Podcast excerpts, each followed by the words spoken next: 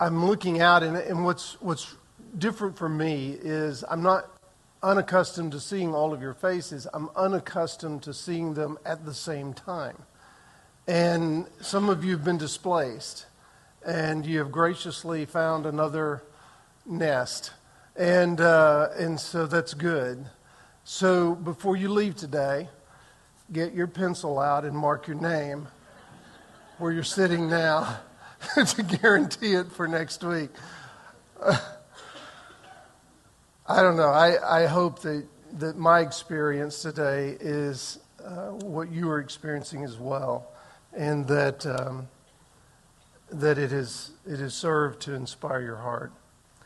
the overwhelming number of opinions and agendas that are present in modern culture serves to highlight the growing division that exists among people of all walks of life.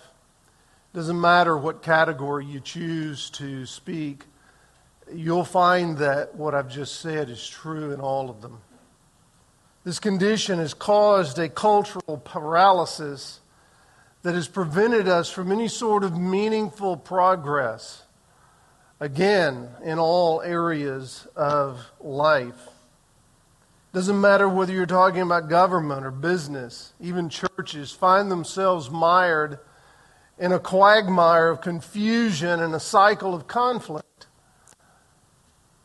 Jesus is increasingly calling people to himself, but the arguments over his origin, his authority, his identity, and his intentions have created a stir of interest, but also opposition with little, if any, meaningful progress.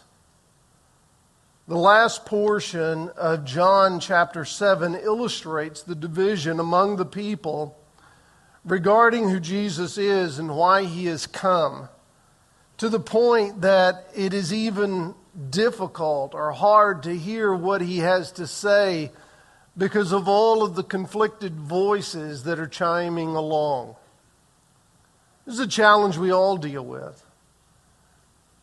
When we read the Bible or when we hear it proclaimed, we, we may get the message, but then we start to hedge and wonder, well, what about this or what about that? And along the way, while we're trying to dig out the details of a particular word or sentence or phrase or paragraph, what we're actually doing is we're missing the truth of the message, which has little to do with the details that we so often become fixated on and has everything to do with the Savior for whom they represent. What I want to challenge us today to do is to draw attention to Jesus, to see the struggle that the world was having trying to embrace and understand who He really is and why He's really there. And then I want us to consider from our own perspective who's Jesus in your life? Who is He really? And and why is he here? Why is he working in your heart and your mind? What is he drawing you to? Is it salvation? Is it a public demonstration like baptism? Is it a break with some sort of sinful reality that you've struggled under for a long time? Is it a relational issue that needs to be mended or one that needs to be embraced? What is it that Jesus is doing? Don't get caught up in the, the crazy that is so often screaming in our ears to the point that you cannot hear the still small voice of truth. In the midst of all of this confusion, Jesus speaks with increasing urgency regarding the necessity of genuine belief in Him as the only means of eternal life. It is only when the noise of conflict ceases to take center stage, that we can hear the message of Jesus calling us to life. When we ignore the human perspectives that vie for our attention, we will realize, hearing the voice of the Savior, that no one ever spoke like this. What Jesus has to say is unlike anything you've ever heard. The text that I take the title from, No One Ever Spoke Like This Man, comes from John chapter 7 in verses 32 through 53. as we come to the conclusion of this chapter, often referred to as the bread discourse. Uh, it involves so much of this and then has moved into the celebration of the Feast of Booths. And so this feast discourse has been occupying most of the background to everything we've read in chapter 7. In verse 32, we find, first of all, that there is described for us an eternal destination. Look at what he says. In verse 32, the Pharisees heard the crowd muttering these things about him, and the chief priests and Pharisees sent officers to arrest him. Jesus said, I will be with you a little longer, and then I am going to him who sent me. You will seek me, and you will not find me. Where I am, you cannot come. The Jews said to one another, Where does this man intend to go that we will not find him? Does he intend to go to the dispersion among the Greeks and teach the Greeks? What does he mean by saying, You will seek me and you will not find me, and where I am you cannot come? You can hear the confusion, but you can also hear the conflict. In verse 32, the energy of interest in Jesus among the people at the Feast of Booths is causing the Jewish leaders to become alarmed to the point where now they want Jesus incarcerated. They send the officers of the Pharisees, of the Sanhedrin, to go and arrest him. These are people that would have been in the service of the temple. They most likely would have been Levites. They would have had some role uh, in various services and ministries that took place at the temple, but primarily they were there for the purpose of security. And so they had some authority under the Romans in order to ensure that peace reigned supreme in Jerusalem. They are going to go and arrest Jesus and bring him before the Sanhedrin. And this is the order that is sent. But now we don't hear from them again. We'll go through all the way to verse 45 before we will see them again. And they will have nothing else to do with this. In verse 33 and in 34, he tells us then that Jesus said, I will be with you a little longer than I'm going to him who sent me. Jesus has been teaching them repeatedly about the fact that he came from the Father in order to validate not only his ministry, his mission, his redemptive plan and purpose, but also to validate his identity as the Son of God, his authority as God himself. All of this has been very clearly stated, and John has repeated it on numerous occasions. This is the first time that he records for us a word from Christ in which he says he's going to the Father. He's not talking about his origin, now he's talking about his ultimate destination. When the guards arrive, Jesus is still teaching the people. We don't hear anything from them, but Jesus declares that he's only going to be with them a little longer. You see, because this is the Feast of Booths, which takes place at harvest time, it remembers the struggle that the Jews had as they crossed the wilderness under Moses' leadership. They lived in tents, they lived in, in booths that they built or small shelters. Uh, some of the translations use the word shelter that could be torn down and transported and set up again.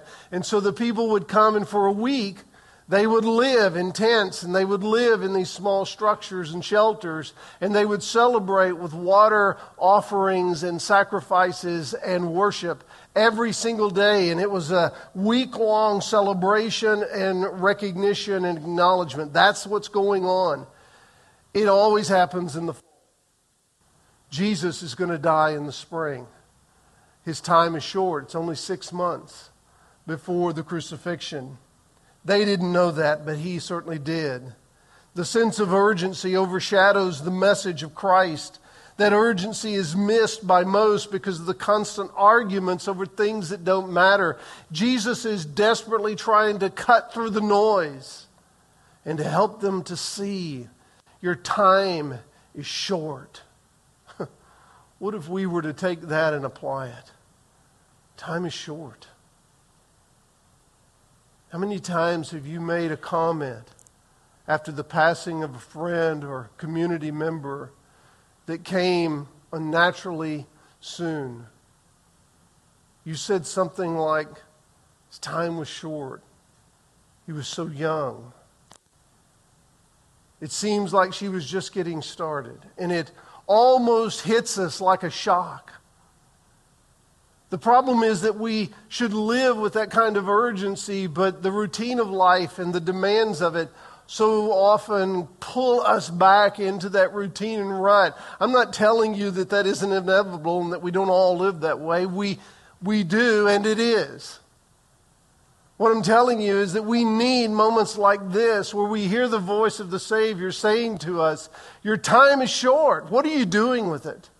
How are you utilizing it? What is it that remains incomplete in your life? And what will you do to correct? Jesus informs them that he's going back to the one that had sent him Jesus had told them many times he came from the Father, but now he speaks of returning to the Father to direct them to his ultimate destination. His destination, he will later say, Where I am, you will be also. He's teaching that where he's going, we cannot come as a way of adding to the urgency of his message and providing additional information regarding this destination. In other words, you can't go to heaven on your own merit or with your own ability. You can't come except by the acknowledgement and acceptance of the gift of grace found only in Jesus. What we just remembered must be realized in the life of every person who would ever hope to spend eternity in heaven. I realize that theology is being rewritten and adjusted in our world today in so many different ways that it is not only uh, repulsive, but it is, in fact, an abomination. The reason for that is because what we are doing is we are taking the love of God, we are taking the grace of God, and we are taking the mercy of God, and then we are lopping off the judgment and authority of God. We are keeping only those elements that we find acceptable, and we're removing those that we do not when we do not tell the whole truth, when we do not proclaim the entire counsel of God, then we leave people with a limited understanding that can mistakenly guide them to a false belief that everything will be okay somehow, some way. When we hear so clearly the words of Jesus saying, I am only with you for a short time, pay attention, listen to what I'm saying. I'm going where you can't come. There isn't any way by your own ability, by your own hard work, your own good deeds, your own associations and memberships, there isn't any way that any of that can ever bring you home. It is only through faith in Jesus alone the contrast in verses 35 and 36 between the earthly and the spiritual become evident. It remains a stumbling block, however, to the hearers. Notice what they say. They said to one another, Where does this man intend to go that we can't find him? Is he going to go to the dispersion, to the Greeks? Jews have been dispersed among the Roman world as a result of persecutions, variety of times throughout their history. And so there are now Jews living not just in Palestine, but all over the, the Roman world. And so he says, Are you going to send him there? And if he goes there among the Greeks and preaches to them or talks to them or ministers to them, will he minister to the Greeks as well? This was meant as a slur. This was meant as a, a slap in the face. I mean, does he have so little regard for our laws and our teachings that he would imagine that the the God that we serve is available to be given to everybody? How ridiculous. The judgmentalism that is there shows that there's a closed mind that is no longer open to truth. When we become so entrenched in our own convictions to the degree that we no longer can see beyond those limitations, then we will never know what God's doing in the moment. You have to battle it. Why? Because familiarity is comfort, isn't it? Take our current experience. How long has it been since your shoulder touched the shoulder of another member of this church? A while. There hasn't been a need for that kind of closeness. They tell us that if we put you together like this and fill up this room, that you're not going to come back because it's too uncomfortable. Is it? Americans are known for needing a certain degree of personal space that the rest of the world doesn't know. I'm, I am among them. And yet, what I'm telling you is that when we allow personal comfort, when we allow consistency or routine, tradition or familiarity to take precedent over truth and Jesus, we find ourselves in a similar place as the Pharisees who did not understand the spiritual ministry of Jesus and saw only the limited earthly ministry. Where's he going? And how is it that he could say he can go somewhere where we can't find him? It is ironic that he would say that he's going to the Greeks when it would be only a very short time before the Holy Spirit would descend upon the disciples and the proclamation of the gospel would go forth in the streets of Jerusalem, and thousands and thousands and thousands every day would give their hearts and lives to Jesus. And then those same thousands would eventually be dispersed and distributed throughout that Roman world, and the entire world at that time would start to hear the message of Jesus and believe.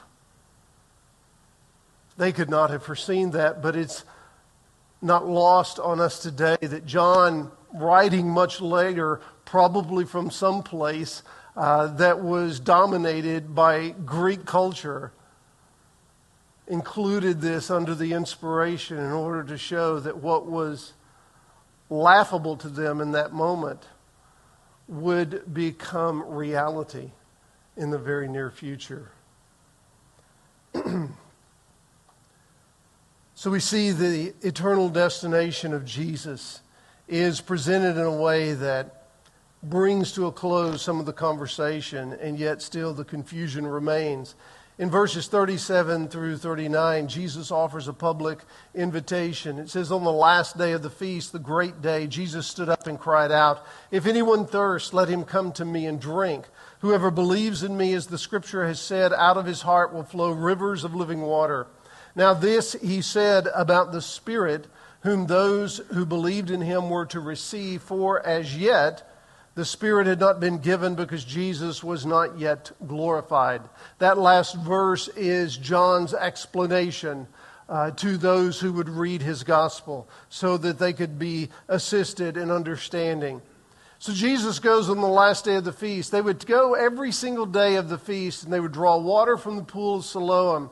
And the priest would hold the water up, and the priest and the Levites would lead the procession, and the people of the city would gather, and they would follow them from there to the temple to the great altar. And there the water would be poured out as a libation offering, and then the sacrifice would be made, and the celebration would continue that day. But on the seventh day, they did the same procedure, but they did it seven times.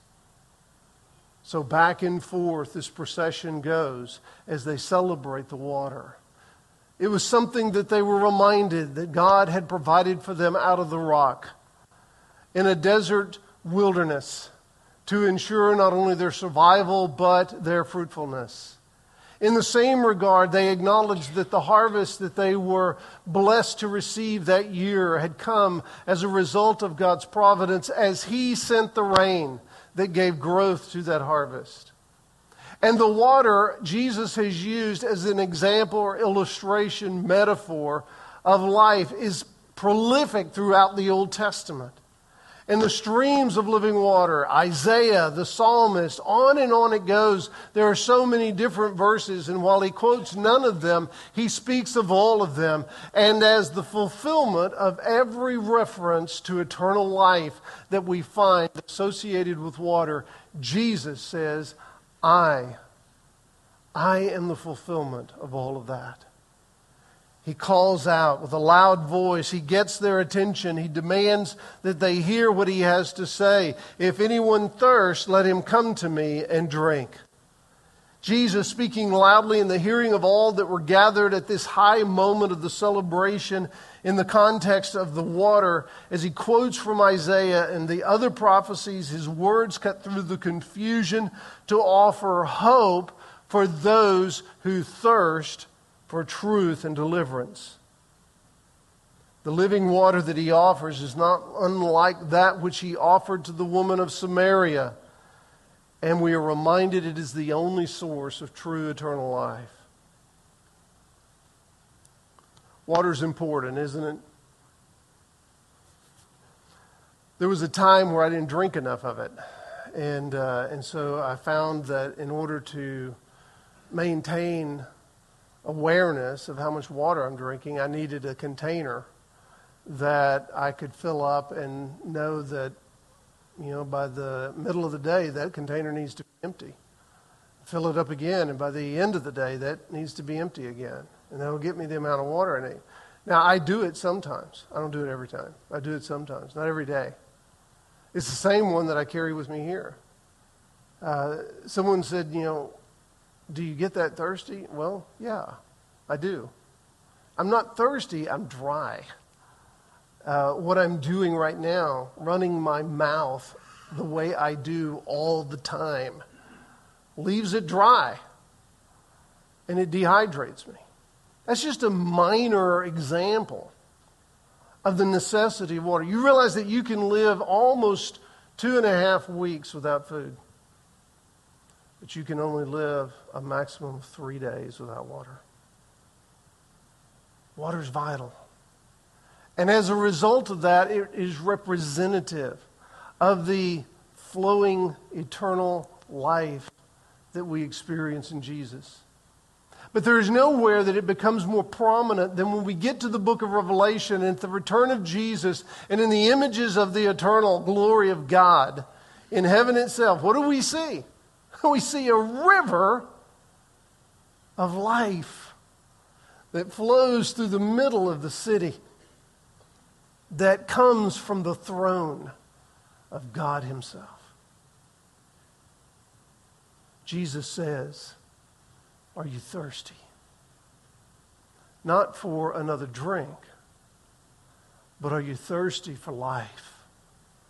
The reason people do not take the water that he offers is because they're looking for some sort of earthly manifestation and they don't understand that what is genuinely needed and what the, the thirst of the soul is truly representing is an emptiness within that can be filled only by only by Christ himself. So he says to those who are thirsty, come to me and drink. You'll get all that you need. The water will not only provide the spiritual, for the spiritual thirst of the one who drinks, but notice what happens. A transformation occurs so that the inward person now becomes a source. And he says it springs up within us so that we become a source of life for others who will do likewise. So the water that Jesus gives is representative of the eternal life of salvation that transforms the believer so that we now become a vessel being poured out of that with that salvation to those around. The living water that he offers is, is so similar to what he has been talking about, but now he's talking about it as transforming us and making us an instrument of his grace as well. John offers the explanation, as I mentioned before in verse 39, by saying that the coming of the Holy Spirit, when He comes to take up residence in the hearts of the redeemed, He hasn't done that yet, but the water that He speaks of and the evidence springing up within us, all of that is going to be the work of the Holy Spirit. And the Holy Spirit not only affects the transformation of the saved, but also seals us for eternity while gifting us for the ministry of the gospel.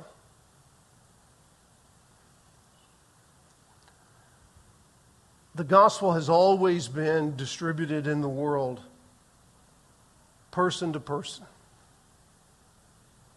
Someone said, well, what about the Great Crusades? Yes.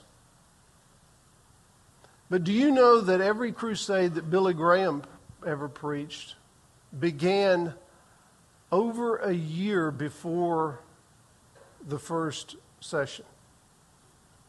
And he would send teams of people to the communities surrounding the area where the crusade was to be held. He would enlist pastors and church members from all of the local congregations to gather into teams in order to encourage the people that they knew to go and invite somebody to come to that crusade so that when you would see the droves of people, the throngs of people coming forward at the end of that message to receive Christ, what you were seeing was half of them were coming to be saved. The other half were accompanying the people that they had brought and had shared the gospel with. Very few people were saved because they heard Billy Graham's preaching alone almost all of them were saved because a friend invited them, a loved one invited them, someone shared the gospel with them and affirmed them. The gospel has always been transmitted person to person, and it is the only way the wellspring of life that wells up in the believer is not just to provide you with comfort so that you will escape hell when the time comes that you die. It is in you in order to transform you so that you become more and more the image of Christ Himself, and thus you become the attraction to the truth for a world that is lost. Because trust me, in the crazy that is all around us right now, there are those who thirst for living water. You're it. We are it. Finally, verses 40 through 53 brings this to a close. The officers came to the chief priests and Pharisees who said to them, Why did you not bring him? Remember the officers, the beginning? They were sent to arrest Jesus. Now they've come back. They have been listening to Jesus the whole time that this discourse has been going on. Now they come back to the Pharisees, and the Pharisees said, Why didn't you bring them? The officers answered, No one ever spoke like this man. We didn't bring him because we were too enamored with what he was saying. Now, they didn't offer a, a profession of faith or a public commitment to follow Jesus, but you can tell that they were more taken and captivated by what Jesus said than they were afraid of what the Pharisees were saying. He says, Have you also been deceived? Have any of the authorities of the Pharisees believed in him? But this crowd that does not know the law is accursed. The scene as it returns to this debate, the officers who come back to the Jewish leaders without Jesus are questioned for the reason of their failure. They replied that Jesus has spoken in a manner unlike anything they've heard. The implication is that Jesus was not like any other man, and his words were not words of this world. While they did not openly profess to believe in him, the implication is that, in fact, they did. The rulers rebuke them for their failure and point out that he cannot be the Christ because they haven't believed in him. They condemn the crowd as a curse, meaning that they are fools for following Jesus. I'm going to go ahead and warn you in advance that if you become that wellspring of life and you start to share that message of the gospel, there are some people that you're going to share it with or that are going to know that you did that are going to call you fools. Jesus said, They opposed me, they'll oppose you as well. He's talking about the they who are dominated by the evil of Satan and sin. But in spite of the opposition that he faced, he persevered in the truth, and God would ultimately be victorious. The same is true for every believer who will persevere in the truth and share the gospel. In verse 50, Nicodemus speaks up with a word of correction. He'd gone to him before, and he was one of them, and he said to them, Does our law judge a man without first giving him a hearing and learning what he does? And they replied, Are you from Galilee too? Search and see, no prophet arises from Galilee. And so they left. they based everything on their very limited understanding. And instead of following the truth, they relied on themselves with intent to silence Jesus. I know that it's hard sometimes to embrace what God is calling us to because of the cost of it. And every, every commitment to Christ will come with a cost. But I'm telling you, don't, don't silence the voice of truth. Don't silence the voice of the Spirit that is at work in you right now. Listen to what He has to say. Be obedient to His call. Follow as He leads.